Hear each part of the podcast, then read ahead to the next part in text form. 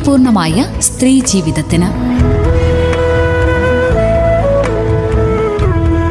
ആയുർവേദ വകുപ്പും റേഡിയോ മാറ്റുലിയും സംയുക്തമായി അവതരിപ്പിക്കുന്ന ആരോഗ്യ ബോധവൽക്കരണ പരിപാടി.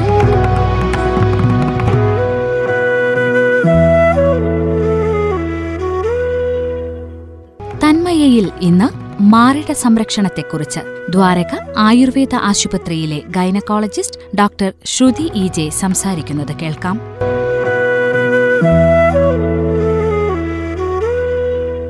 നമസ്കാരം. എല്ലാവർക്കും തന്മയ പ്രോഗ്രാമിലേക്ക് സ്വാഗതം. ഞാൻ ഡോക്ടർ ശ്രുതി ഇ ജെ. നമ്മൾ ബ്രസ്റ്റ് ഹെൽത്ത് മെയിന്റനൻസിനെ പറ്റിയാണ് കഴിഞ്ഞ ദിവസങ്ങളിൽ സംസാരിച്ചുകൊണ്ടിരുന്നത്. ബ്രസ്റ്റ് ഹെൽത്ത് മെയിന്റെയിൻ ചെയ്യാൻ ഏറ്റവും പ്രധാനപ്പെട്ട ഒന്നാണ് സ്വയം സ്വയം സ്തനപരിശോധന റൂട്ടീനായിട്ടുള്ള ബ്രസ്റ്റ് സെൽഫ് എക്സാമിനേഷൻ എന്ന് പറയുന്നത്. സെൽഫ് എക്സാമിനേഷൻ വളരെ ഇമ്പോർട്ടന്റ് ആണ്. നമുക്ക് ഏത് മാമോഗ്രാം വഴിയും സ്കാനിങ് വഴിയും എം ആർ ഐ വഴിയും ഒക്കെ കണ്ടുപിടിക്കുന്നത് പോലെ തന്നെ അതേ അളവിൽ നമുക്ക് സ്വയം സ്തനപരിശോധനയിലൂടെ സ്ത്രീകൾ ചെറിയ ക്യാൻസറസ് ലീഷൻസ് ബ്രസ്റ്റിലുണ്ടാകുന്ന മാറ്റങ്ങൾ തിരിച്ചറിയാറുണ്ട്. ഒരു ഡോക്ടറെക്കാൾ ഉപരി നമ്മുടെ ശരീരത്തിൽ വരുന്ന മാറ്റങ്ങൾ സ്വയം തിരിച്ചറിയപ്പെടുന്നത് അവരവർ തന്നെയാണ്. പക്ഷേ പലപ്പോഴും ഇത് ഒരു അനാവശ്യ ടെൻഷനിലേക്കും അനാവശ്യ സമ്മർദ്ദത്തിലേക്കൊക്കെ പല സ്ത്രീകളെയും കൊണ്ടെത്തിക്കാറുണ്ട്. അതായത് വളരെ പേടിച്ച് എല്ലാ മാസവും നടത്തുന്ന ആ ഒരു തിരച്ചിൽ ക്യാൻസർ ഉണ്ടോ ഉണ്ടോ എന്നുള്ള വിചാരത്തോടെ നടത്തുന്ന തിരച്ചിൽ അത്ര ഹെൽത്തി ആയിട്ട് ഒരു സ്റ്റഡീസും റെക്കമെൻഡ് ചെയ്യുന്നില്ല എന്നുള്ളതാണ് കാര്യം. അപ്പോൾ എങ്ങനെയാണ് നമുക്കതിനൊരു ഹെൽത്തി ആയിട്ടുള്ള വേയിൽ നമുക്ക് ആ ബ്രസ്റ്റ് സെൽഫ് എക്സാമിനേഷനെ മാറ്റാൻ പറ്റുക എന്നാണ് ഞാൻ ഇന്നത്തെ ഇതിലൂടെ പറയുന്നത്. അതിനു മുൻപ് നമുക്ക് എന്താണ് ഒരു ബ്രസ്റ്റിന്റെ ഇമ്പോർട്ടൻസ് എങ്ങനെയാണ് അത് ഡിസൈൻ ചെയ്തിരിക്കുന്നതെന്ന് അറിയണം. മസിൽസ് ഇല്ലാത്ത ഒരു അവയവമാണ്. അവയവം എന്ന് പറയുന്നത് ഒരു ഗ്രന്ഥിയാണ് ബ്രസ്റ്റ് എന്ന് പറയാം. അതിൽ മിൽക്ക് ഡക്റ്റുകൾ അതായത് പാൽ ഉൽപ്പാദിപ്പിക്കുന്ന ഗ്രന്ഥികളുണ്ട്. കൊഴുപ്പ് മേജർ പോർഷൻ ഒരു കൊഴുപ്പാണ് അടങ്ങിയിരിക്കുന്നത്. പിന്നെ ഇതിനെ തമ്മിൽ ബന്ധിപ്പിക്കുന്ന ഫൈബ്രസ് നാരുകൾ പോലെയുള്ള ചില ടിഷ്യൂസും കൂടെ ചേർന്നതാണ് ബ്രസ്റ്റ്. മസിൽസ് അതിനെ നെഞ്ചിനോട് ചേർത്ത് നിർത്തുന്നിടത്ത് മാത്രമാണ് മസിലിന്റെ ഒരു പ്രസൻസ് ഉള്ളത്.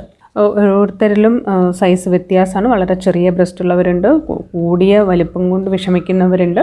ഓരോരുത്തരിൽ തന്നെ ഇടതും വലതും തമ്മിലും സൈസ് വ്യത്യാസങ്ങൾ കാണാറുണ്ട്.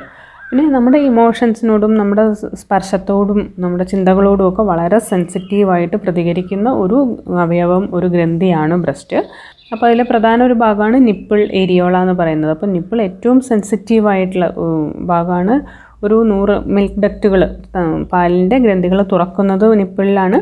അതുപോലെ തന്നെ നൂറിലധികം നെർവ് എൻഡിങ്സ് അവസാനിക്കുന്നത് നിപ്പിളിലാണ്. അതുകൊണ്ടാണ് ഹൈലി സെൻസിറ്റീവ് ആയിട്ടുള്ള ഏരിയ ആയിട്ട് നിപ്പിൾ മാറുന്നത്. അപ്പോൾ നിപ്പിൾ സ്റ്റിമുലേഷൻ ഒരുപാട് പ്രാധാന്യങ്ങളുണ്ട്. നിപ്പിൾ സ്റ്റിമുലേഷൻ കൊണ്ട് ക്ലിറ്റോറി സ്റ്റിമുലേറ്റ് ചെയ്യപ്പെടും. അതൊക്കെയാണ് ഈ സെക്ഷുവൽ ആക്ടിലും ബ്രസ്റ്റിനും ഉണ്ടാവുന്ന ഒരു പ്രാധാന്യം. അതുപോലെ നിപ്പിൾ സ്റ്റിമുലേഷൻ കൊണ്ട് പിറ്റ്യൂട്ടറി ഗ്ലാൻഡിൽ നിന്ന് ഓക്സറ്റോസിൻ പോലെയുള്ള ഹോർമോൺസ് സെക്രീറ്റ് ചെയ്യാം പ്രൊലാക്റ്റിൻ സെക്രീറ്റ് ചെയ്യാം. അതൊക്കെ ഫീഡിങ് ടൈമിലൊക്കെ ഏറ്റവും ഇമ്പോർട്ടന്റ് ആയി നിൽക്കുന്ന ഹോർമോൺസ് ആണ്. ആ ഹോർമോൺസ് യൂട്രസ് കൺട്രാക്ട് ചെയ്യിക്കാനും പെൽവിക് ഫ്ലോർ കൺട്രാക്ട് ചെയ്യിക്കാനൊക്കെ പ്രധാന പങ്ക് വഹിക്കുന്ന ഹോർമോൺസ് ആണ്. നമുക്ക് മിക്കവായിട്ടും അറിയാം അമ്മമാർ അനുഭവിച്ചിട്ടുള്ളതായിരിക്കും. കുഞ്ഞുങ്ങൾ നിർത്താതെ കരയുമ്പോൾ തന്നെ പാൽ ഒഴുകി വരുന്ന ഇത് സാധാരണമാണ് അപ്പോൾ അങ്ങനെ ഒരു ചിന്തയോടും അങ്ങനെയുള്ള എക്സ്റ്റേണൽ സ്റ്റിമുലസിനോട് പോലും വളരെ ഇന്റലിജന്റ് ആയിട്ട് പ്രതികരിക്കുന്ന വളരെ പ്രധാനപ്പെട്ട ഒരു അവയവമാണ്. മറ്റ് അവയവങ്ങളില്ലാത്ത ഒരുപാട് പ്രത്യേകത ഫീമെയിൽ ബ്രസ്റ്റിനുണ്ട് അത് നമ്മുടെ തോട്ട് പ്രോസസ്സിനോടും എക്സ്റ്റേണൽ സ്റ്റിമുലസിനോടും കുഞ്ഞു വാത്സല്യത്തോടും നമ്മുടെ സ്പർശത്തോടും നമ്മുടെ മാനസികാവസ്ഥയോടും ഒക്കെ വളരെ സെൻസിറ്റീവായിട്ട് പ്രതികരിക്കുന്ന ഒരു ഭാഗമാണ്. ഇത്രയും ഞാൻ പറഞ്ഞത് ഇത് അപ്പോൾ നമ്മളുടെ ബ്രസ്റ്റിനെ തൊടുന്നതും നമ്മളുടെ ചിന്തകളും നമ്മൾ ഏത് രീതിയിലാണ് അതിനെ അപ്രോച്ച് ചെയ്യുന്നത് എന്നുള്ളതൊക്കെ വളരെ പ്രധാനപ്പെട്ട ഒരു വിഷയം തന്നെയാണ്. നമ്മൾ നേരത്തെ പറഞ്ഞു ബ്രസ്റ്റ് സെൽഫ് എക്സാമിനേഷൻ വളരെ പ്രധാനപ്പെട്ടതാണ്. അതിന്റെ പ്രാധാന്യത്തെ ഞാൻ ഒട്ടും കുറച്ച് കാണുന്നില്ല. പക്ഷെ ചില കാര്യങ്ങൾ നമ്മൾ ഇതിനെപ്പറ്റി മനസ്സിലാക്കേണ്ടതുണ്ട്. ഞാൻ രണ്ട് പഠനങ്ങളെപ്പറ്റി ഇവിടെ സൂചിപ്പിക്കാം. ഒന്ന് രണ്ടായിരത്തി രണ്ടിൽ ചൈനയിലെ ഷാൻഗായ് എന്ന് പറഞ്ഞ സ്ഥലത്ത് നടന്ന Journal of the National Cancer ഇൻസ്റ്റിറ്റ്യൂട്ടിൽ പ്രസിദ്ധീകരിച്ച ഒരു റാൻഡമൈസ്ഡ് ട്രയൽ ഉണ്ട്. അതിൽ രണ്ട് ലക്ഷത്തി അറുപതിനായിരത്തിലധികം സ്ത്രീകളെ തിരഞ്ഞെടുക്കുകയും അവരെ രണ്ട് വിഭാഗമായിട്ട് തിരിക്കുകയും അതിലൊരു വിഭാഗത്തെ എങ്ങനെയാണ് ബ്രസ്റ്റ് സെൽഫ് എക്സാമിനേഷൻ റൂട്ടീനായി ചെയ്യേണ്ടതെന്ന് വളരെ കൃത്യമായിട്ടും സയന്റിഫിക്കായിട്ടും പഠിപ്പിച്ചു കൊടുക്കുകയും അത് അഞ്ച് വർഷം അഞ്ച് വർഷത്തെ ഒരു പഠനമായിരുന്നു അത്.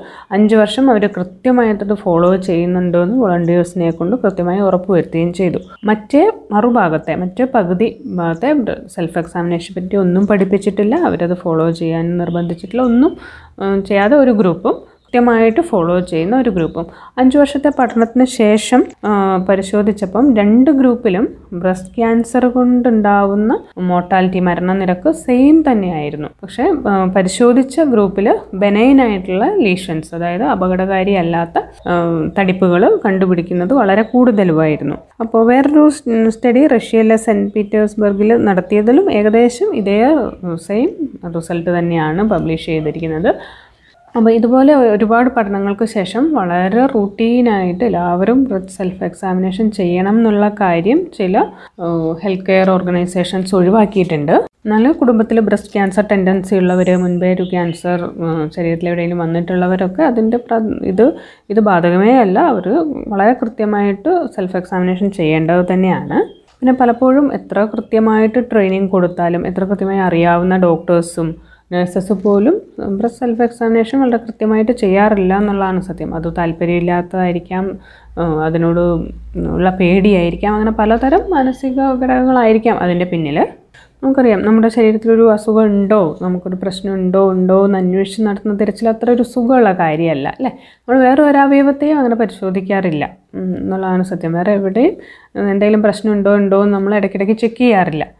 അപ്പോൾ ഇതൊക്കെ കൂടെ കൂട്ടി വായിക്കുമ്പോൾ ഇതിന് നല്ല ഹെൽത്തി ആയിട്ടുള്ള ഒരു ഓൾട്ടർനേറ്റീവ് സൊല്യൂഷൻ വേണം തീർച്ചയായിട്ടും വേണം. അപ്പോൾ അതിന്റെ ഏറ്റവും പ്രധാന കാരണം ആ സെൽഫ് എക്സാമിനേഷനോടുള്ള ഒരു മൈൻഡ് സെറ്റ് നമ്മുടെ ഒരു അപ്രോച്ച് മാറണം എന്നുള്ളതാണ്. അപ്പോൾ പേടിച്ച് നടത്തുന്ന ആ ഒരു അന്വേഷണത്തിന് പകരം നമുക്ക് കുറച്ചുകൂടെ ലവബിളായിട്ടും ഇത്തിരി കെയർഫുള്ളായിട്ടും നമുക്ക് ബ്രസ്റ്റിനെ കൺസിഡർ ചെയ്യാനും അപ്രോച്ച് ചെയ്യാനും പറ്റണം. എക്സാമിനേഷൻ ചെയ്യുമ്പോൾ നമ്മൾ എന്താണ് ചിന്തിക്കുന്നത് എന്നുള്ളത് ബേസിക്കായിട്ട് മാറണം. അതിന് ആദ്യം തന്നെ ചെയ്യേണ്ടത് ഒരു ഹെൽത്ത് കെയർ പ്രാക്ടീഷണറുടെ അടുത്ത് ചെന്ന് ഒരു ഗൈനക്കോളജിസ്റ്റിന്റെ അടുത്ത് ചെന്ന് നമ്മുടെ ഇപ്പോഴത്തെ ബ്രസ്റ്റിന്റെ കണ്ടീഷൻ എല്ലാം ഓക്കെ ആണ് എന്നും എങ്ങനെയാണ് ഒരു നോർമൽ ബ്രസ്റ്റ് നമുക്ക് സ്വയം ഫീൽ ചെയ്യുക എന്നുള്ളതും കൃത്യമായിട്ടൊരു ഡോക്ടറുടെ അടുത്തു നിന്ന് അത് കൃത്യമായിട്ട് ട്രെയിൻ ചെയ്തിട്ട് വരിക എന്തൊക്കെ തടിപ്പുകളാണ്. പിന്നെ ബ്രസ്റ്റിൽ വരുന്ന എല്ലാ തടിപ്പുകളും മുഴകളും ഒന്നും നെർക്കെട്ടുകളും ഒന്നും നമുക്ക് ക്യാൻസറുമായിട്ട് ബന്ധപ്പെടുത്താവുന്ന കാര്യമേ അല്ല. കാരണം ഏത് ഹോർമോണൽ ചേഞ്ചിനോടും വളരെ സെൻസിറ്റീവായിട്ട് പ്രതികരിക്കുന്ന ഒരു ഭാഗമാണ് ബ്രസ്റ്റ് പീരീഡ്സിന് മുൻപ് ഉണ്ടാകുന്ന ഹോർമോണൽ ചേഞ്ച് വഴി ബ്രസ്റ്റിൽ കല്ലിപ്പ് തടിപ്പ് നീർക്കെട്ടും ഒക്കെ വളരെ വ്യത്യസ്ത അനുപാതത്തിൽ പലരിലും കാണാറുണ്ട്.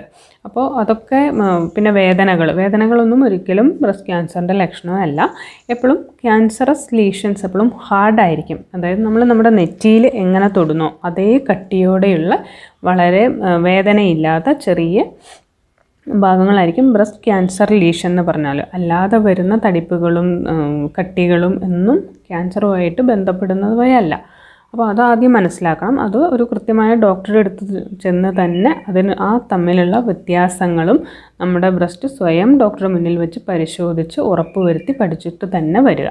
അതിനുശേഷം ശേഷം നമ്മൾ വീട്ടിൽ നിന്ന് സെൽഫ് എക്സാമിനേഷൻ ചെയ്യുമ്പോൾ ഒന്ന് കൈകൾ തിരുമ്മി ചൂടാക്കുക അത് കവർ ദ ബ്രസ്റ്റ് അതായത് ഒരു വിഷ്വലൈസിങ് അതായത് നമ്മുടെ കയ്യിലൂടെ നമ്മുടെ ഒരു ലവും നമ്മുടെ ഒരു കെയറും ബ്രസ്റ്റിലേക്ക് കൊടുക്കുന്ന പോലെ ഒരു വിഷ്വലൈസ് ചെയ്തിട്ട് തന്നെ ബ്രസ്റ്റിനെ തൊടാൻ ശ്രമിക്കുക.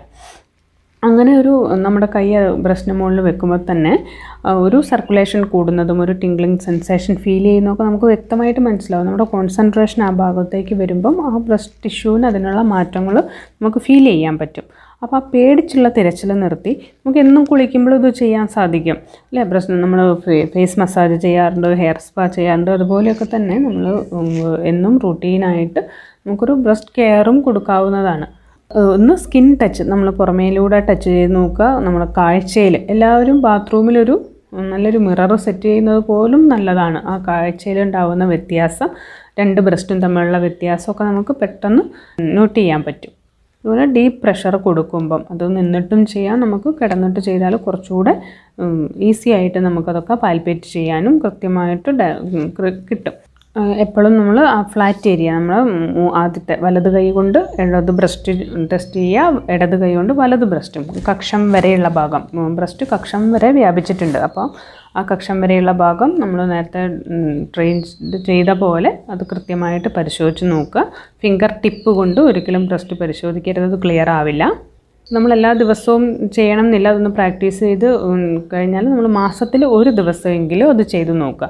പ്രത്യേകിച്ച് പീരീഡ്സ് കഴിഞ്ഞുള്ള ഒരു മൂന്ന് നാല് ദിവസത്തിനുള്ളിൽ ചെയ്യുമ്പോഴാണ് ഏറ്റവും കൃത്യമായിട്ട് നമുക്ക് ബ്രസ്റ്റിലുണ്ടാവുന്ന മാറ്റങ്ങൾ കണ്ടുപിടിക്കാൻ സാധിക്കുക.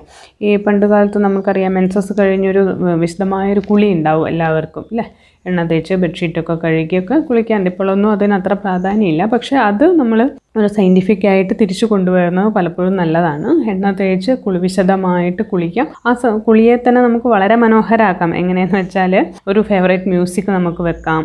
ഒരു ലാവൻഡർ പോലെ റോസ് പോലെയുള്ള എസൻഷ്യൽ ഓയിൽ നല്ല ഫ്രാഗ്രൻസ് ഉള്ള എസൻഷ്യൽ ഓയിൽ ചേർക്കാം കുളിക്കുന്ന വെള്ളത്തിൽ. അത് അങ്ങനെ ഒരു കുളിക്കാൻ വേണ്ടി നമ്മൾ ഫ്രീ ആയിട്ടൊരു ദിവസം അതിനുവേണ്ടി തിരഞ്ഞെടുക്കാം. പീരീഡ്സ് കഴിഞ്ഞ് ബ്ലീഡിംഗ് ഒക്കെ നിന്നതിന് ശേഷം. അപ്പോൾ അത് ഫിലിം സ്റ്റാർസിനൊക്കെ വേ മാത്രം ചെയ്യാൻ പറ്റുന്ന കാര്യമൊന്നുമല്ല. നമുക്ക് സാധാരണ വീട്ടിലെ സാധാരണ ബാത്റൂമിൽ നമുക്കും അങ്ങനെ കുളിക്കാവുന്നതാണ്. അല്ലേ? അപ്പോൾ ആ ഒരു എണ്ണ തേച്ച് ആ സമയത്ത് നമുക്ക് റൂട്ടീനായിട്ട് ആ ബ്രസ്റ്റ് സെൽഫ് എക്സാമിനേഷനും കൂടെ വളരെ ഹെൽത്തിയായും വളരെ ലവബിളായിട്ട് രീതിയിലും അതിനകത്തേക്ക് നമുക്ക് കൊണ്ടുവരാവുന്നതാണ്.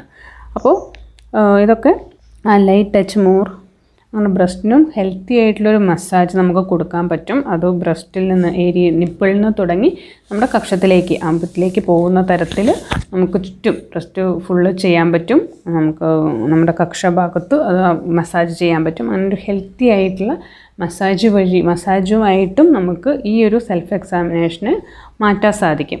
അപ്പോൾ ഇത്തരത്തിലുള്ള ചെറിയ മാറ്റങ്ങൾ എല്ലാവരും ഇത്തരത്തിൽ വരുത്താൻ ശ്രമിക്കുക. അടുത്ത എപ്പിസോഡിൽ വീണ്ടും അന്നേരം നമസ്കാരം. ശ്രോതാക്കൾ തന്മയയിൽ ഇന്ന് കേട്ടത് മാറിട സംരക്ഷണത്തെക്കുറിച്ച് ദ്വാരക ആയുർവേദ ആശുപത്രിയിലെ gynaecologist doctor Shruthi E J സംസാരിച്ചതാണ്.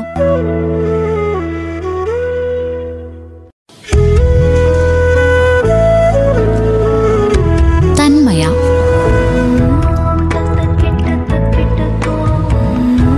ആരോഗ്യപൂർണമായ സ്ത്രീ ജീവിതത്തിന്. ആയുർവേദ വകുപ്പും റേഡിയോ മാറ്റുലിയും സംയുക്തമായി അവതരിപ്പിക്കുന്ന ആരോഗ്യ ബോധവൽക്കരണ പരിപാടി.